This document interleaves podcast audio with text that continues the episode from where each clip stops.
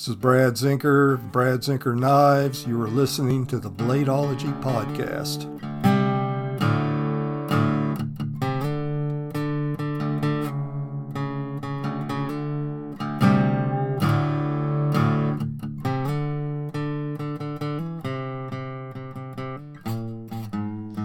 All right.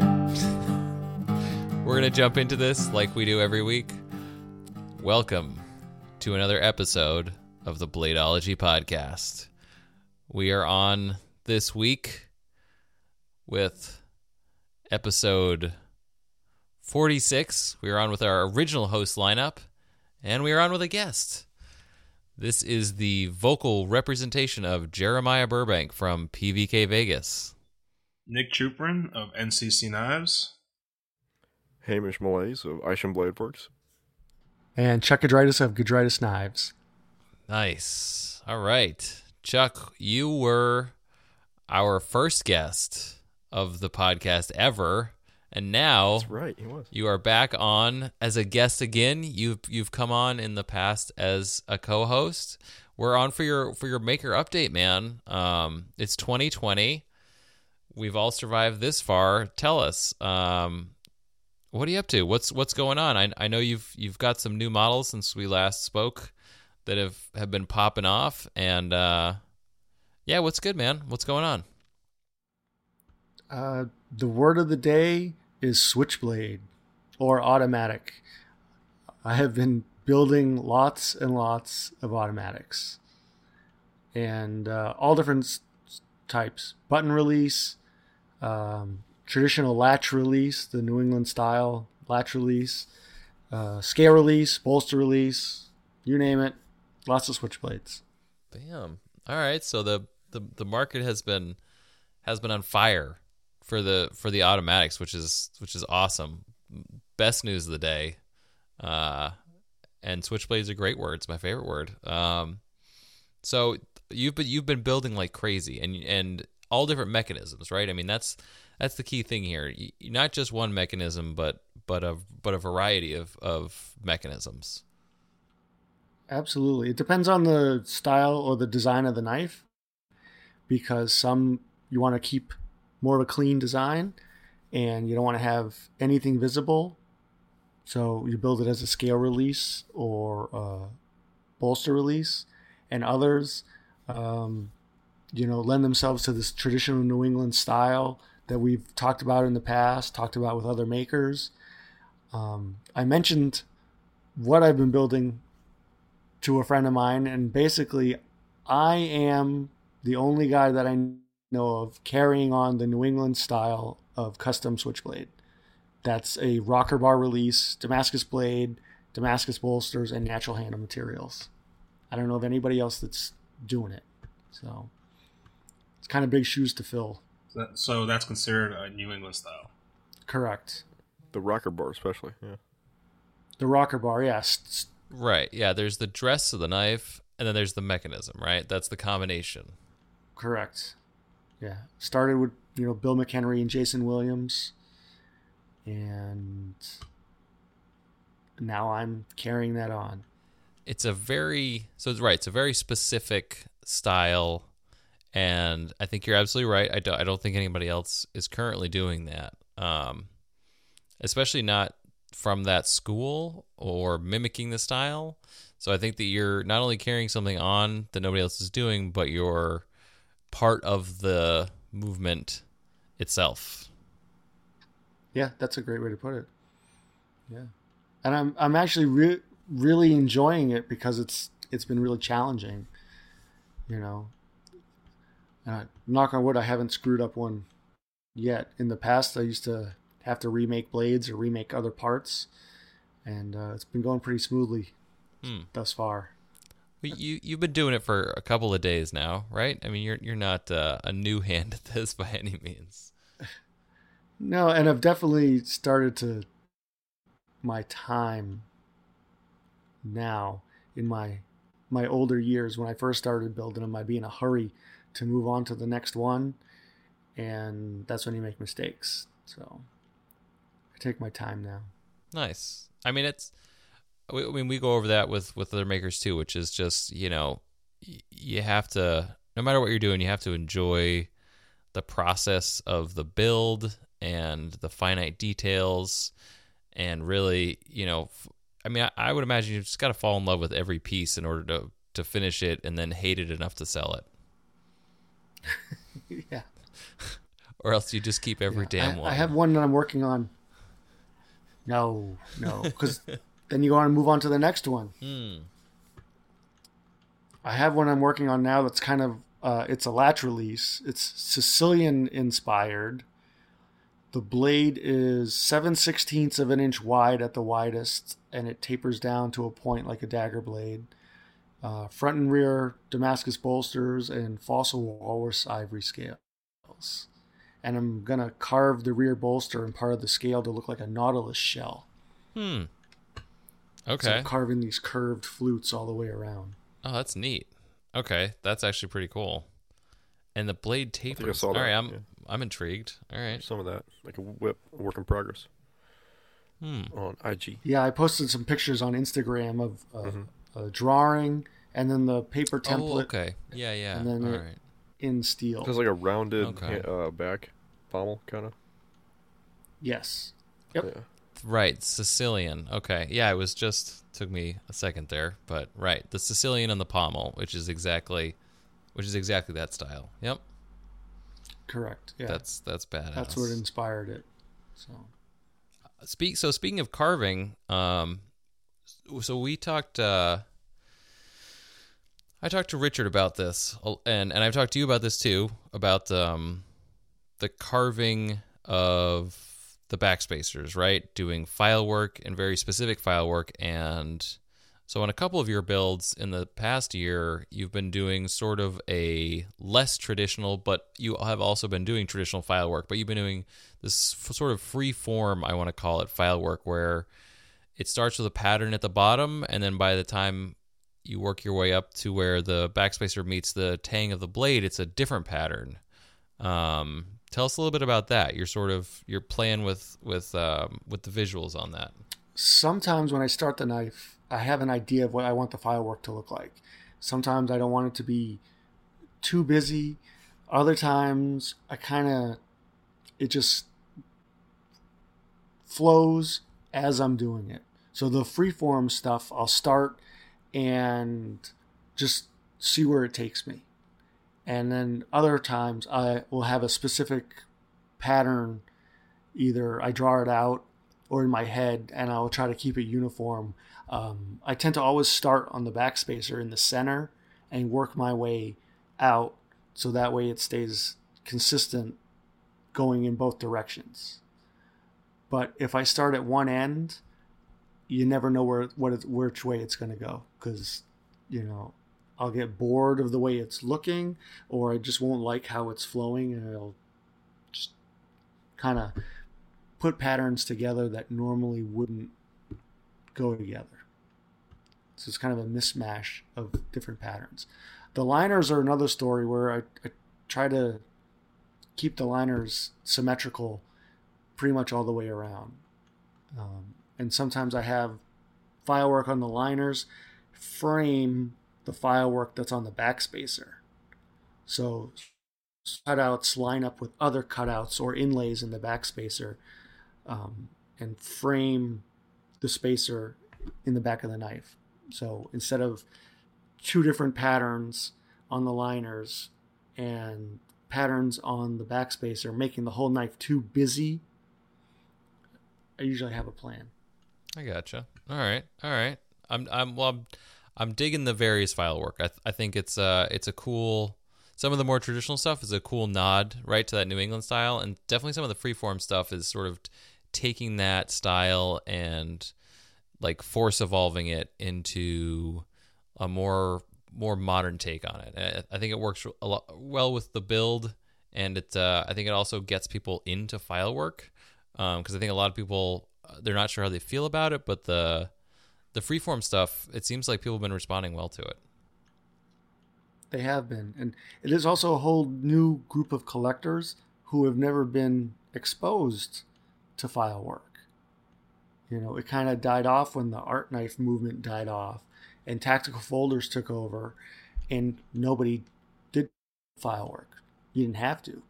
But I feel with these New England style automatics, you kind of have to do it because it's just part of the style of knife. Right. Yeah, it's it's um it's expected, sort of. Absolutely. Hmm. Um, and I, I wanted to um, I wanted to bridge from the from the file work to a model that has, I think I think it's a very recognizable model for you, and I think has brought a lot of attention to the work you're doing, which is um, the Swiss Army Switchblade, because that seems to have been it's like basically on fire. Um, I'm not sure anybody listening to this would not have seen it. If you don't know what I'm talking about, you should go look it up. Um, It's pretty common by now. Yeah. I, I feel like it. It people have got to got to be on the level. Yeah. Um, t- tell us a little bit about the development of that, um, and how how that's going. Um, it's going really well. Um, I still have people constantly messaging me asking when they're available, and unfortunately, they are first come first serve. And whenever I put one up, first person to message me is usually the one who who takes it. Um, I have been experimenting with some new blade shapes. So instead of your traditional Swiss Army, which is kind of a modified Wharncliffe, it's not really a spear point. Um, I've been playing around with. I have a modified Wharncliffe that actually fits in the same handle. Um, I guess you'd call it either a Barlow style blade or a dagger style, depending on how I grind it, and a Lanny's clip, so which is more of a Bowie style blade. And um, I think experimenting with more blade shapes will appeal to more people um, than just the standard Swiss Army style blade shape. So, and it's it's been a little bit of a challenge to get it to f- everything to f- fit. Really digging the uh, the Laney's Laney's clip clip point. Yeah, that was oh, actually when I finished it. So I put stainless bolsters on it and jig bone scales, and it looked like the old Presto or Schrade push button automatics. Very old school. Yeah. very old school looking. So, um, and I've even been playing around with the idea of trying to do a Presto style. Um, I found some videos on YouTube on actually how the mechanism works, and I may play around and see if I can recreate that with some more modern materials. Switch up with the blade styles, right? I definitely I I, I agree with uh, Elijah on that. The that clip is it's pretty slick. I'm I'm digging that. It's a very uh, it's a reminiscent blade shape, and it works well with that with that handle and with the with the auto mech. I think that's uh Yeah. At first I was like, oh, is that a new model? But then I was like, oh no, it's just a different flavor. It, it, yeah, it looks great. Well, it makes it a little more versatile. the Schrade, the Schrade Presto that you're talking about. Um, so what what era do you think that's from? Are we talking about like the 50s? Uh, some of those are even earlier. Some Oh, of those wow. are around like the 20s. Oh shoot, okay. Yeah. Hmm. I, Um, I had no the idea. Presto ones had a. So the Presto ones had a.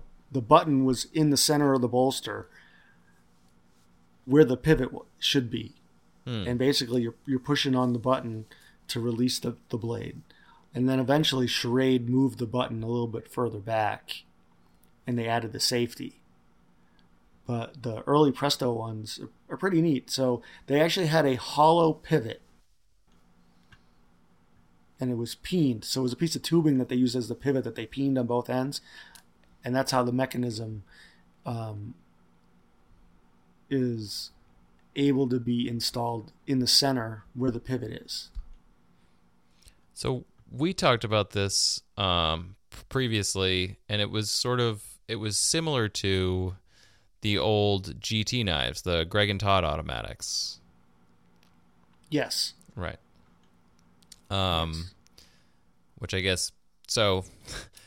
there used to be GT knives back in the day, which was literally just G and T, which stood, stood for Greg and Todd, and um, they were uh, part of a early um, aluminum CNC, more production style automatic wave of guys um, in the early 2000s, late 90s ish. They were they were at it for a while, but the the knife really caught on, and um, it was just uh, it was brutish, not in a bad way, but it was just very. It was a it was a machined item. It had it had hard angles, but the nice thing about it, which was really cool, was um, it did not have an extra button to fire the blade. It was a coil fired automatic that the like Chuck is describing, the coil, the pivot, and the button were all in the same mech. So you push on the pivot, and then that would fire the blade out. People might have seen this a little more recently in the last two to three years. Mantis purchased the brand because I guess I mean Greg and Todd had stopped making these knives a very long time ago, probably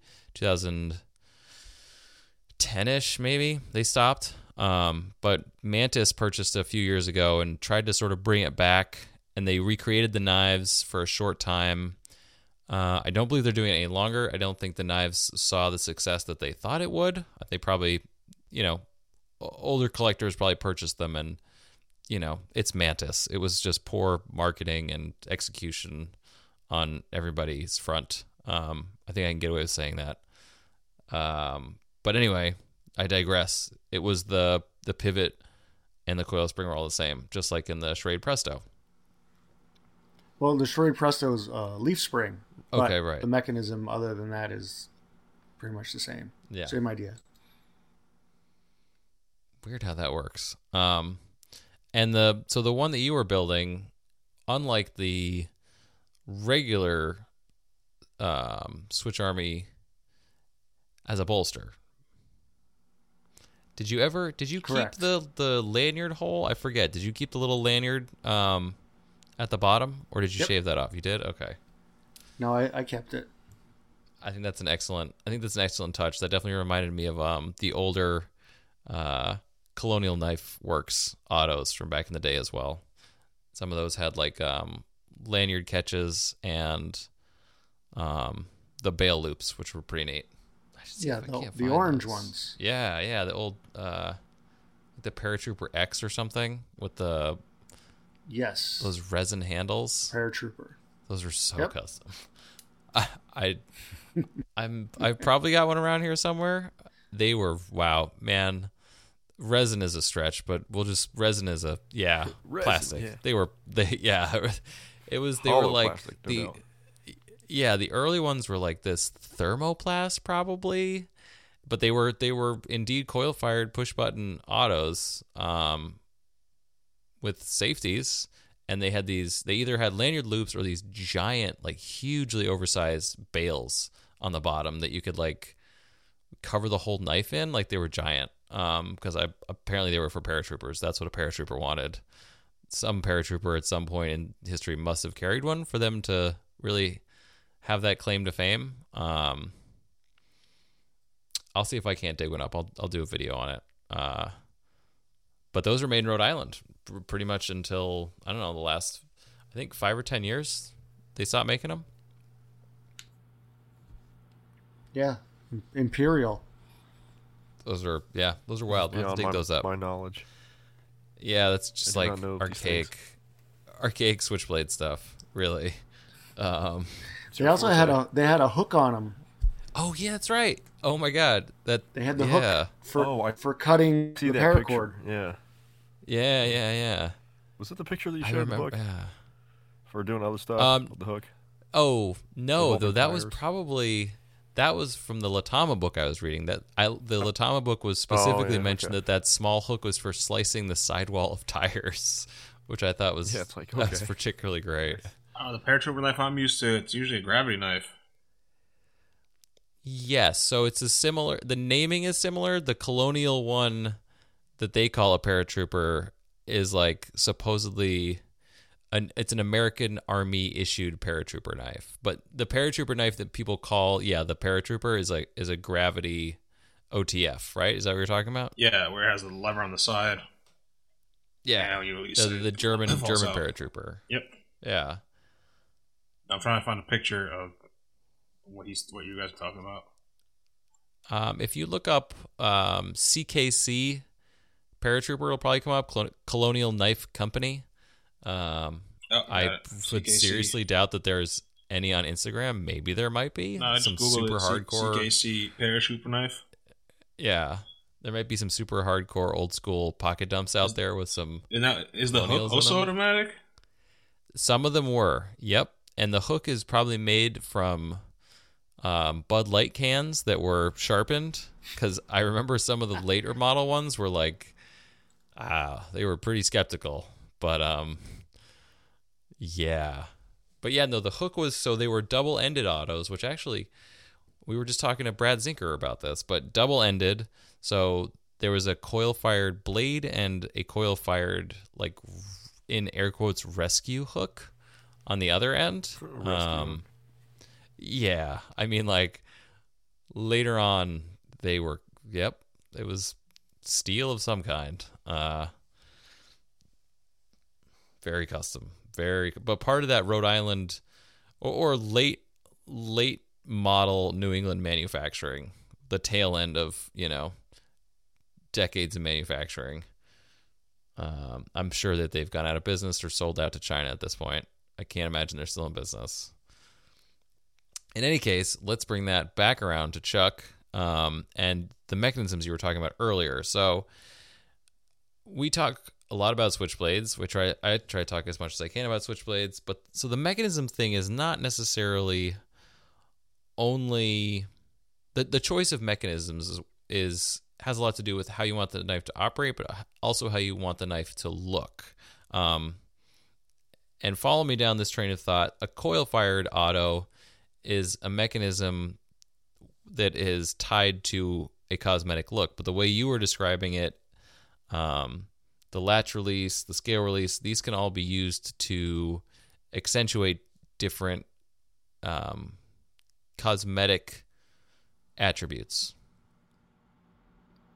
Correct. Absolutely. Like say, for example, if you have an automatic that is in the shape of a dagger, well, a latch release, you're going to have the latch in the center of the knife, parallel with the knife, and it's going to flow with that overall design. Whereas if you took the same design and put a button release in it, you're going to have this button that's most of the time offset to the side, and it's going to look out of place. So it's all about aesthetics based on the knife design. Right. So and and what were you saying that the the latest sort of Sicilian esque model uses? So the Sicilian esque model I'm working on is a latch release. It is a latch release. Okay. Um, it's going to be real long and thin. The blade's probably going to get ground on a one and a half inch wheel, oh wow. Okay. just because it's so narrow Mm. that a larger diameter wheel will bring the grind lines up too high. So I've done it once before. Fingers crossed when I get to that point. There you go. Right. It, it's all going to come together, man. It's all going to come together. um, so no orders for the um, for the Swiss Army. It's a first come first serve thing, which I think is great. It keeps the the mystery alive and it keeps, Keeps the the want real in so many. Yeah, it, it really does. I mean, uh, you know, who knows what's when you're going to get it or when it's going to be available. You know, that's You got to be on the lookout, folks. it's knife collecting. If you could just That's right. yeah, if you could just go to the store and buy this shit, it's like, look, man, it, you have to commit to it, okay? Keep the demand high, and I trickle them out every so often. You know, No, it's it's important. Like it it it's important for people to have something slightly out of reach that's hard to get. I, I honestly believe that. I mean, it is. It's that's what the industry is. The industry is a series of uh, grail knives that you're continuously finding and, and stumbling upon and being like, I want that so bad, and I just can't have it. Well, I'm having fun with them too because even though it's essentially the same model, I'm using a variety of handle materials from you know G10 and micarta. I've done one in desert ironwood. Um, as long as the material is structurally strong enough, then I'm more than happy to try to use it. Um, and there's still so much else out there I haven't used yet. I haven't done one in Damascus yet. A lot of the custom micarta that Greg Hansen is making would make some killer Switch Army switchblades. Um, and I have one I started today that's going to have pearl scales. But I didn't think the pearl was structurally strong enough. So I am setting the pearl in 416 stainless, which will essentially be the scales and house have the pocket for the mechanism underneath so there won't be any force on the pearl at all. It'll just basically there be there for show. Oh, okay. Yeah, that no, that, that makes sense. I you did an auction, um, Swiss Army, but okay, but no, that was was that just was that Ivory Micarta? What was that one? Or was that Westinghouse? That was Westinghouse. I did one in Westinghouse. That was it. I did one in Tiffany Blue G10, Okay, and I made a sterling silver toothpick to go with it. right. And then I recently did one in marbled, purple marbled carbon fiber um, with a Damascus toothpick. Yeah. Wait, I Oh, didn't yeah. realize Okay, I saw that on the gram. That's pretty neat. thought it was marble. I just see that just just recently. Yeah. Yeah, it's some of that fat carbon, so it's got just hints of purple here and there in it. Hmm. Hues of purple. Oh, it's fat. Oh, okay. It's it's fat carbon marble. Yes. Oh. Yeah, well, okay. next goal is make some Yeah, they're Damascus making it- tweezers. Yeah. I mean, I guess That that's, should be interesting. That's probably doable, Yeah. right?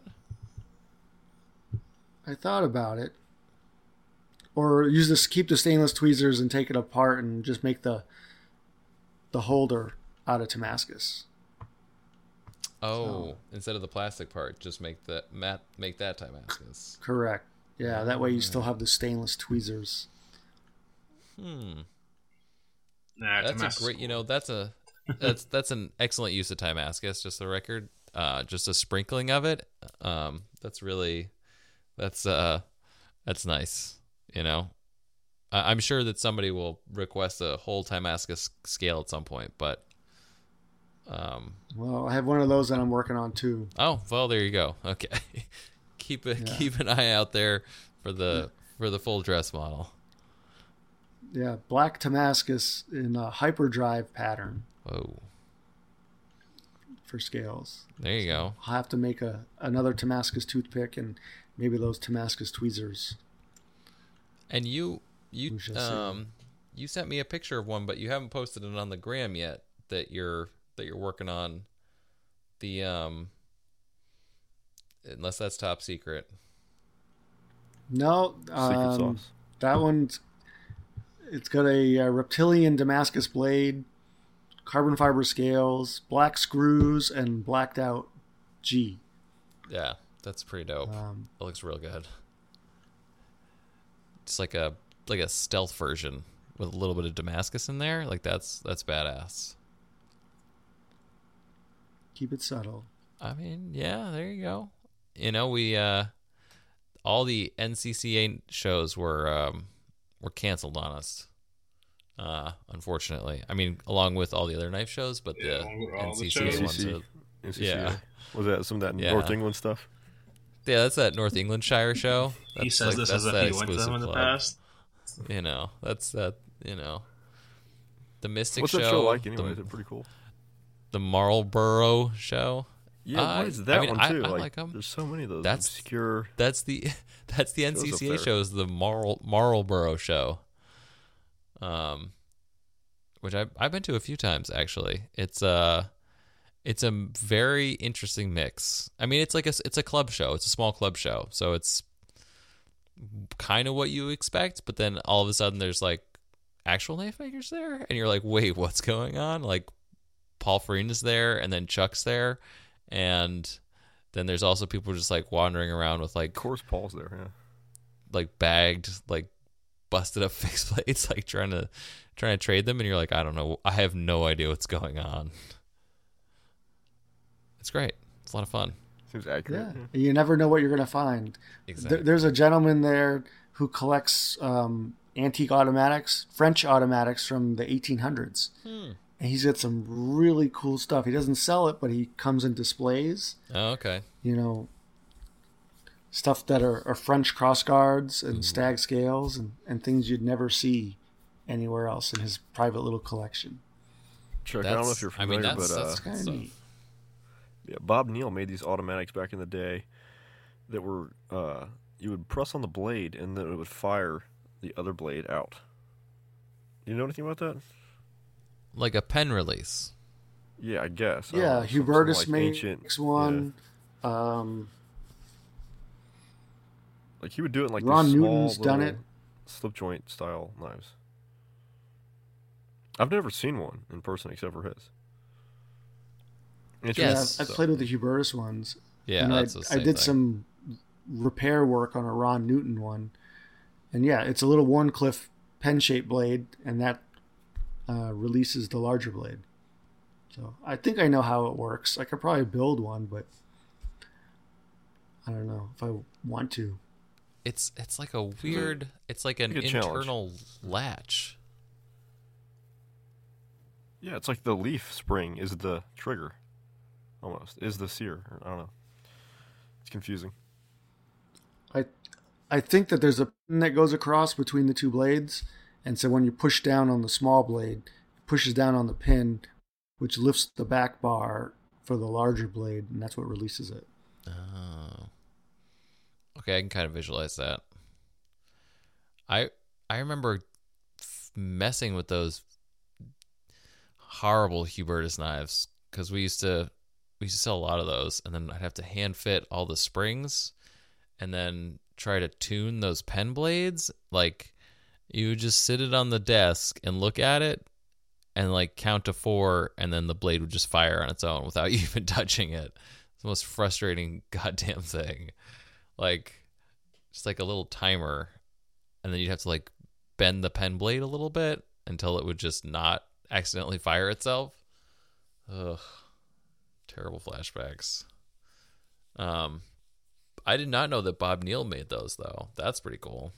He only made a couple, and yeah, he still like has them. Like, yeah, I don't know why. Oh, he didn't even sell them. I think he sold like one or two, and then he has like one of them. Hmm. I would imagine that's one of those things where he might have figured out how to do it and realized that what he needed to get out of the knife for it to be worth it was just like, no, just keep it. He was like I'll straight up like, "I'm not it." making this again. Like it's not happening. Yeah, right. It's too much work." well, you know, if you're not if you're not trained in the dark arts, it's a lot of research and development for something that, you know, if you're not going to do regularly, it's it's it does not become probably worth it in the long run. I would imagine. And um, so Chuck, you've you've also been you you have been sprinkling some some other stuff in there though. You've been like today you posted a you posted a fixed blade, which kind of looks a little bit like a pelican. Um, is that sort of the inspiration for that? Uh, it's actually it's a Point Man, Oh, point man. which I make a folder called the Point Man. It looks like a a snub nose or a puffin. They're kind of, and I had a customer who had sent me some crosscut vintage micarta and said, "Hey, can you make me one of those?" And so I said, "A little something different, breaks up the monotony," and uh, it seems to have gotten some a lot of likes on Instagram. Um, but I've got all kinds of stuff in the works. I actually drew up a uh, out the front Uh oh. that when I actually have some time, I'm going to build. Hmm. Um, I'm going to assume it's a single action. Single action, and it's not going to be a button or a latch. It's going to be a scale release out the front. Oh, okay. That's intriguing. A scale, yeah, that's okay. Fuck it, that's cool. I guess I'm trying to think. Yeah, and then to reload it, you would just Lanyard? driven. pull it. No, it's going to have a a, a uh, um, arm, kind of like a Microtech does. Oh, or the early Butch Vallotton Vipers, where it'll have a, a retracting arm to, to reload it. okay, yeah, um, like a reload bar. Charging handle. Yeah, exactly. Yeah. Okay. Wow. Well, that's Okay, I did not see that coming. Um, so okay, great. that's awesome. That sounds that's something to look forward to. Uh, well, yeah. originally the the blade that's in the Sicilian style auto was going to be for the out the front, but once I got it the handle drawn up and the mechanism fitted in it, it looked out of place. The handle was so much bigger and wider than the blade was, so I have to design a new blade to fit in it that's be more symmetrical um, and more proportionate to the size of the handle. I gotcha. So not so much longer, but just wider, more of a spear point blade instead of a real pointy dagger style. Hmm. Yeah, I guess right. So for symmetry reasons, those those always look great with uh with a nice a nice double edge profile. Really. Um, Correct. I mean, I've seen. I mean, the Halo comes in a single edge, which was actually the original version, but uh, but for a for a single action, a, a double edge is really it looks great. Yeah, it, it, it maybe the blade will be a little inspired by a, a Jeff Harkins out the front. Whoa. Okay. That kind of design. All right. I mean, I just Is he still uh, scale release. Sure.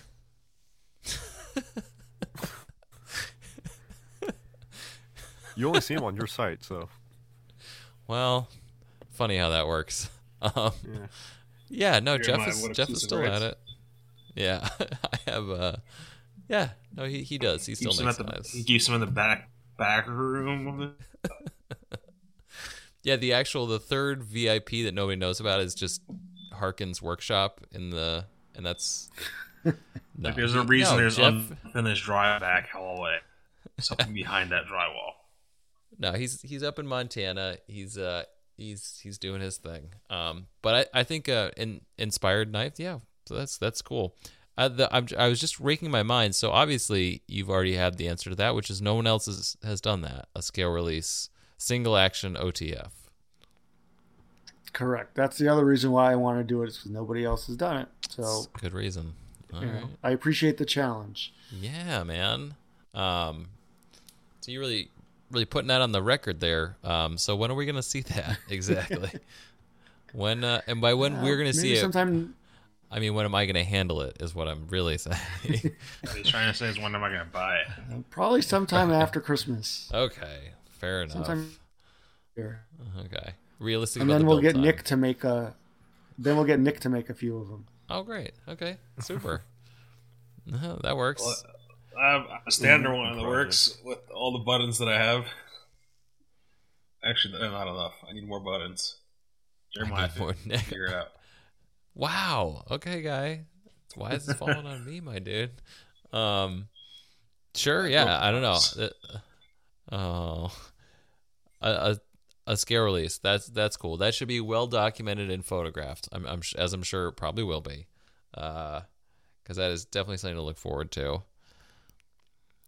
So, and that and that that sort of brings up another thing. So you had said this, which is to sort of break up the monotony. Um, you're still building whatever you want to build in whatever number in every style all the time like that's just your that's it from from forever basically right I'm the schizophrenic knife maker.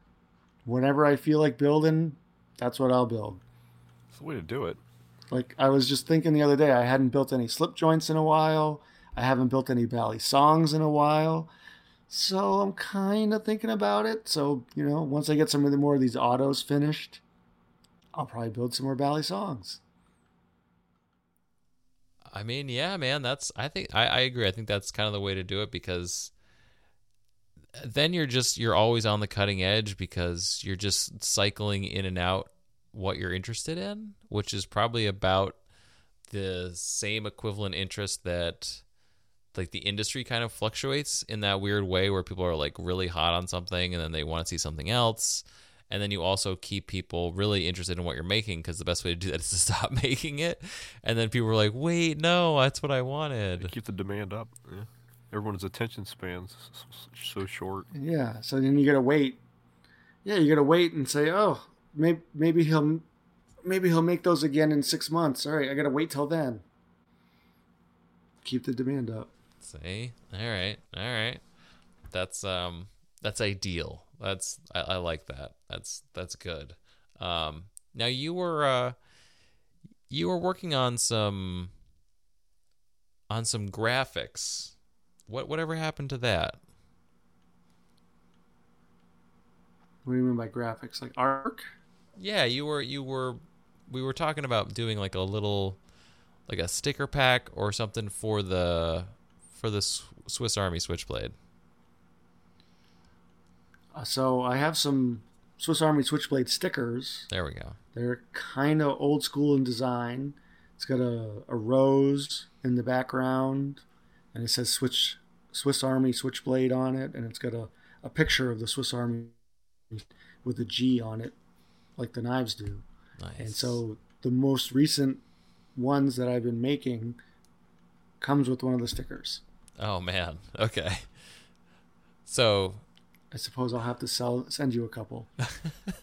I mean, I'll take a sticker. That's uh so that makes that makes the sticker is even more rare because then you can only get the sticker if you get one of the knives. Oh my gosh. Correct.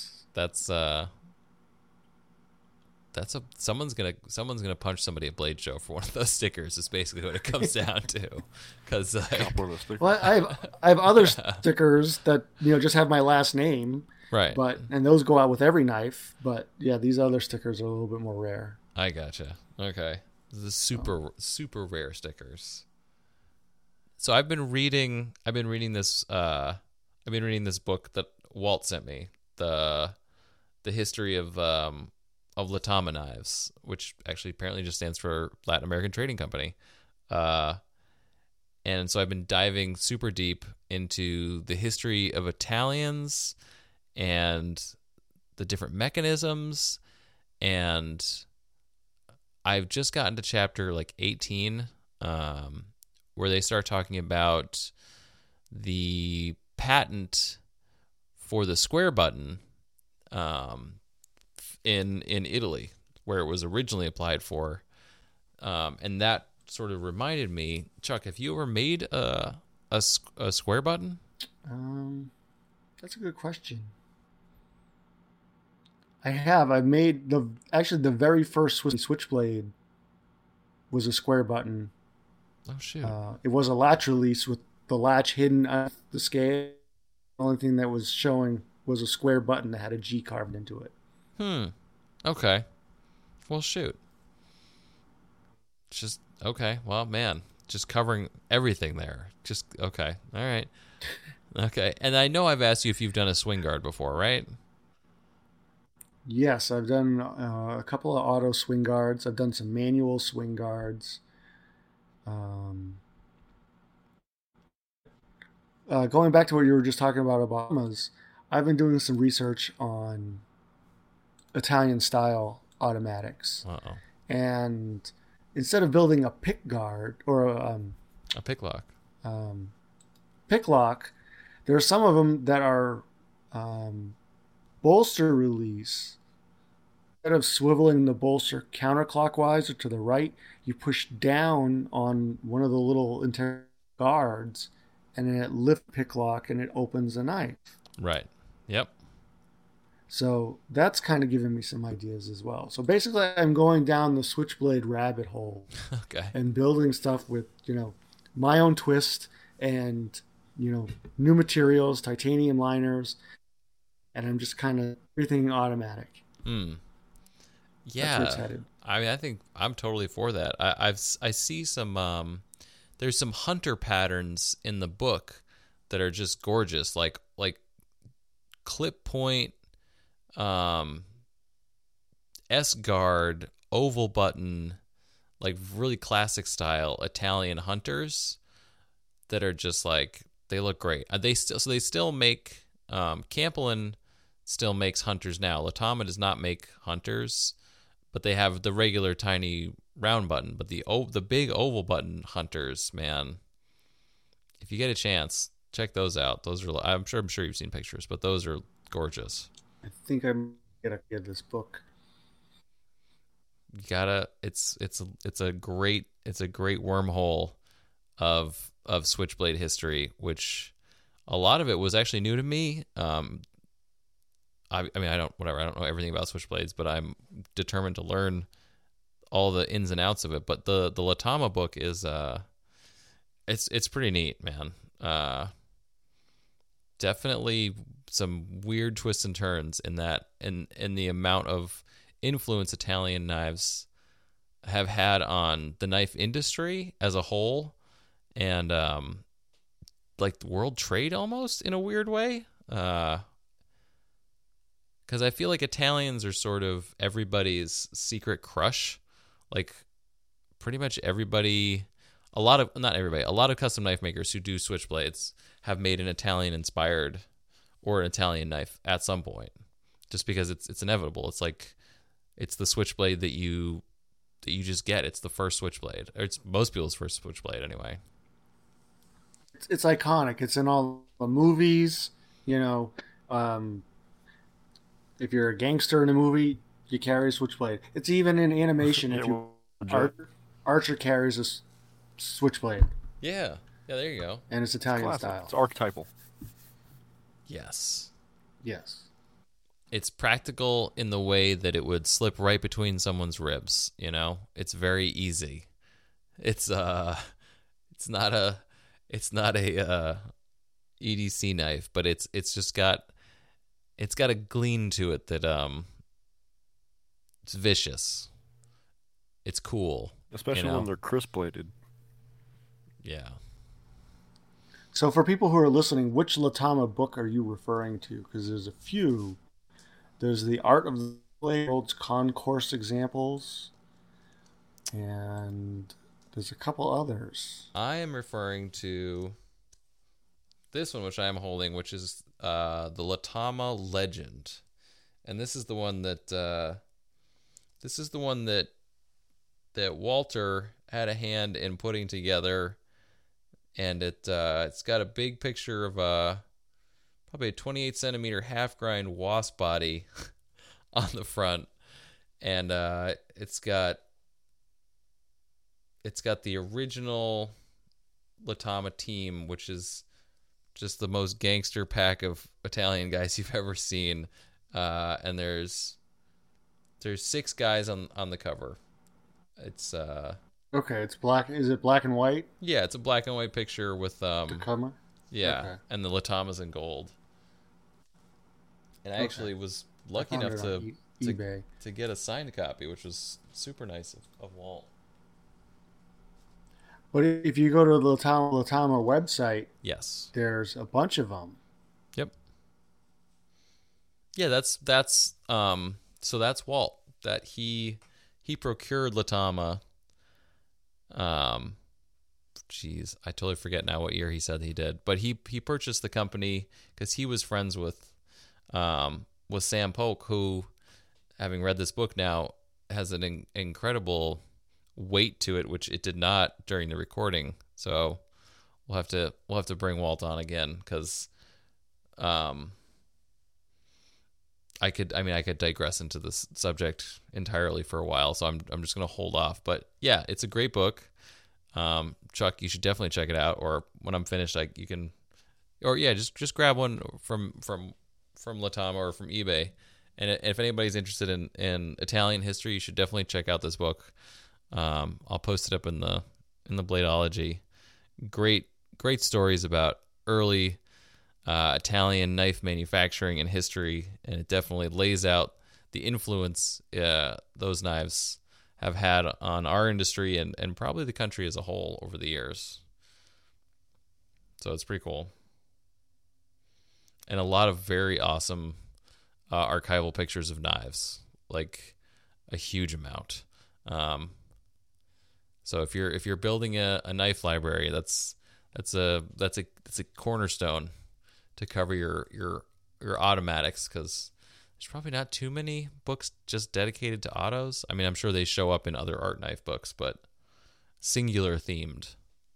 Upcoming builds and exploratory mechanisms. We were talking about the single action OTF and you're looking into spreading out your styles over the next few months. You know, you don't want it to get too blasé with the same with the same thing. Um, but you're still for the most part you're still not taking orders on anything upcoming or you you will kind of take suggestions for things to build like that fixed blade for instance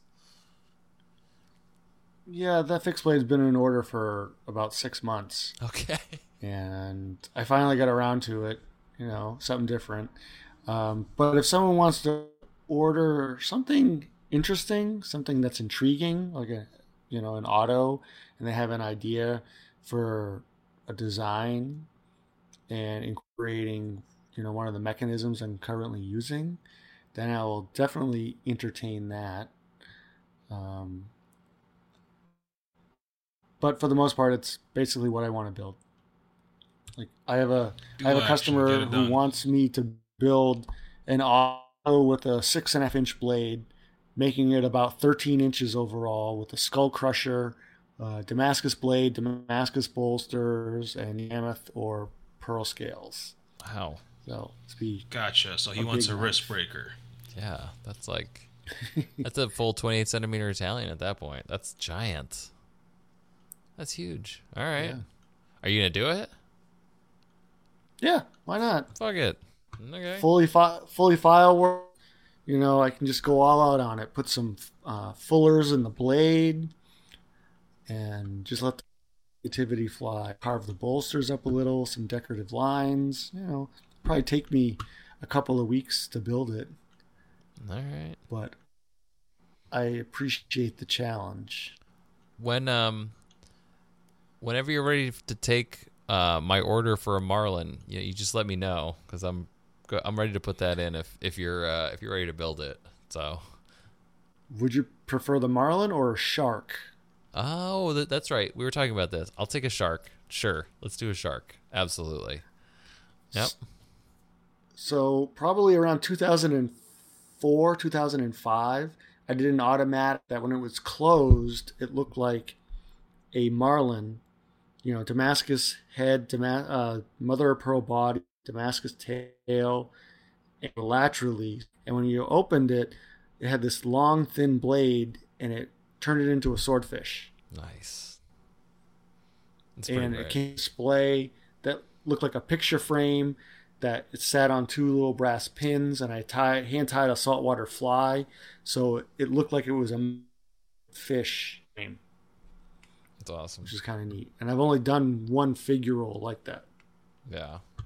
No, I've it, it was that's an amazing piece. Absolutely. And if you know, I absolutely throw in the challenge for the for the great white. So yeah, we've talked about that. So I'm going to do one that looks like a great white shark and have a fish, uh, stylized fish cut out in the blade. So when it's open, it looks like the shark is chasing the fish. I think it's neat. I think it's a great idea. I think we need more more knives like that. But yeah, no, a, a structural art piece, right? Like uh, Phil and the hot rod switchblade. Same thing. I gotta, I gotta, I gotta pester him about making a hot rod for the shop. Um, but yeah, man. Well, yeah, those those Philip those Philip Booth hot, hot rod Yeah, autos, you know, and you have crossover collectors. You have knife collectors. You got, got car collectors. Oh yeah, You know, guys who just like cool things, and you know, it crosses over many genres. I think that, um, I think that those particular knives bring out the the wild ones. Honestly, most of the time, I think those are the ones that bring out the collectors outside the industry who are just you know fanatical about something, and they just like that's the coolest thing they've ever seen. Um, which is one of the reasons we have a giant halo at the shop right now, because it belongs to you know a very uh, famous individual who's moving and they wanted it to be somewhere safe and they were put into contact with us and now there's a giant halo at the shop you know but those are the kind of people who are like they don't they're not really knife people but they That's just looking that came from. yeah they're just looking for something that's totally outrageous like something that's like crazy and that's where uh, you know Well, that's where that a marlin or a great white brings those guys out of the woodwork. Well, the other thing is too, their their they're groups of friends. They can show that to them and say, "Look what I have. It's a knife, it's a hot rod, or it's a knife and it's a, a figural fish." And their friends will be blown away because one, they'll have no idea where they've gotten it, and they would have never seen anything like that before. Right. Yep. So it brings new people into the market. You know, so it's not just a knife. It's a it's a piece of art and it, it's something different than just a knife. All right. Well, I guess Blade Show 2021. Maybe. Sure, why not? Sure. Okay. Uh, you said you said yes. I'm uh, okay. All right. Okay. We talked about this on the first podcast. Okay. I'm looking forward for 2021. Um, it's it's a great piece with a diorama. Yeah. Heck yeah. yeah sure. Probably. Yeah. Um. All right. Well, yeah. I'm Well- I'm interested for sure. Which mechanism do you think would fit that design the best? All right. That's a good one. Uh. Because if you do it as a scale release or a bolster release, you know, it keeps it a little more covert. But you got to take into account, you know, screw placement. Whereas a bolster release, the bolster pivots on the pivot screw, and you don't want this giant pivot screw showing in the middle of the fish's head. So, do you use a latch release and carve the latch to look like a fin? Yes. Or Three do you dimensional. do as a scale release and just scale, use the, the scale as the release? Ah, double entendre. So that way you don't have as many screws showing. Um, I think a I think a 3D structured. Oh, it's not dorsals on top. What's the side fin called? Pectoral? No. Maybe pectoral fin. Um, Pectoral fin. yeah. I think The that only with that, is you got to do you got to do two of them, two of them. Hmm. and then it might not be you know conducive to holding because you have these two sharp Oh, fins well, sticking out. Yeah, of course not. It's not a practical object at all.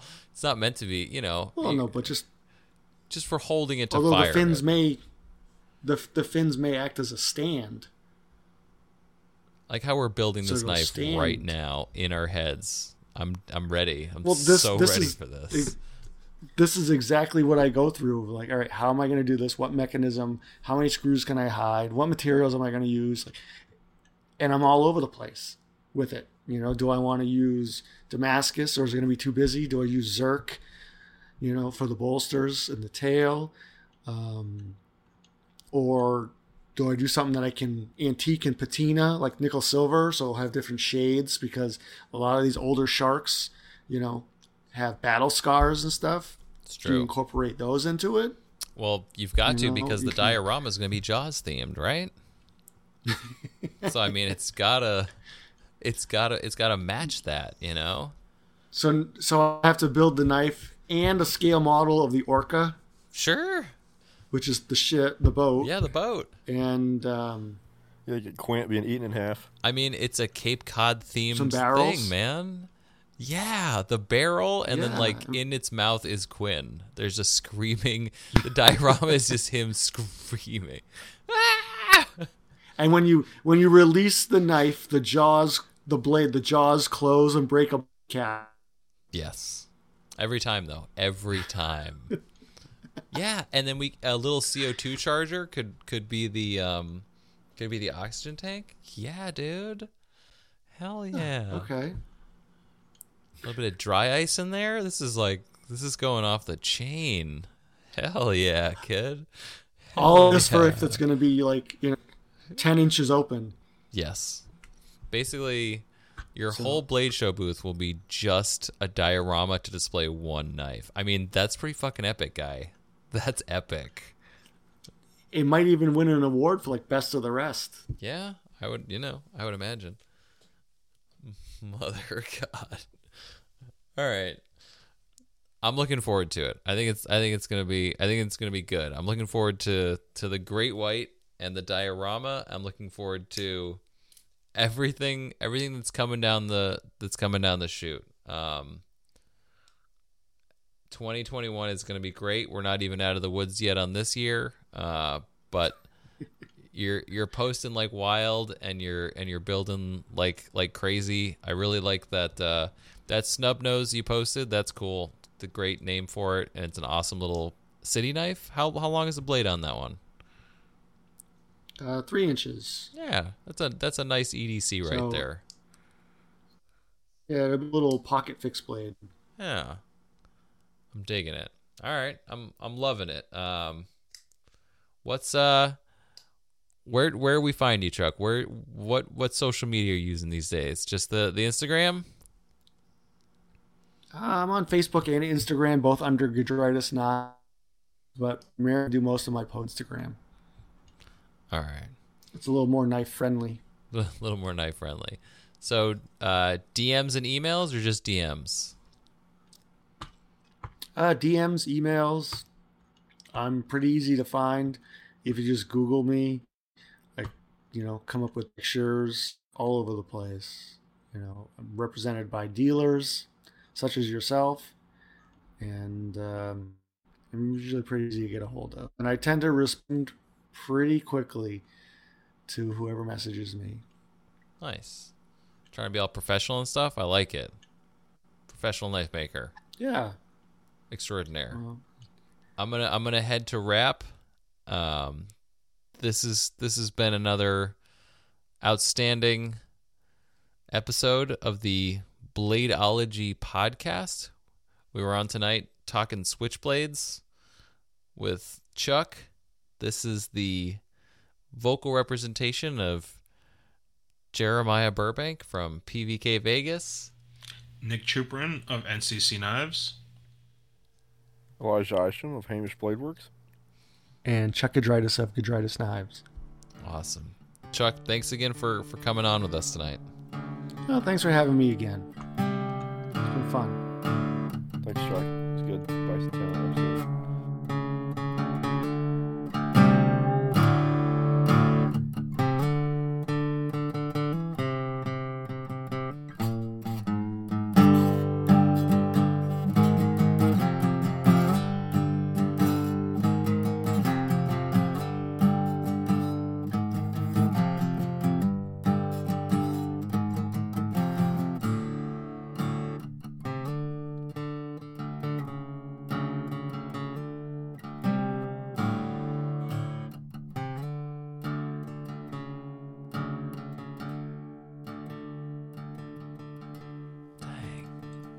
I know Bill McHenry only ever did one swing guard, and it was curved like that.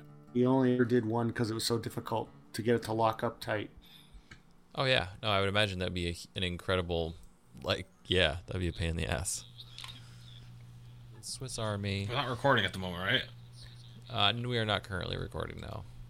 Have kids or not? I don't want to have kids right now, so I'm going to turn down the load percentage. Turn down the load percentage. a Yeah. bit. Uh, but the crash wasn't my fault. My reaction time was really bad, as all. Oh, we- we're just messing with you, buddy. We'll turn the load percentage up next time, and you'll you'll crash right into her. It'll be fine. It's, it's okay. It's, it's okay.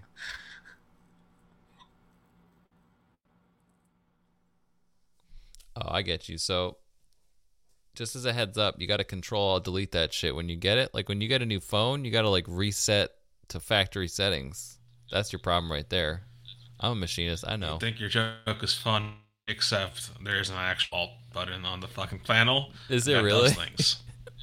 yes, I'm being literal here. Like, All right, you just control at the end day, it's still a and you're good. computer.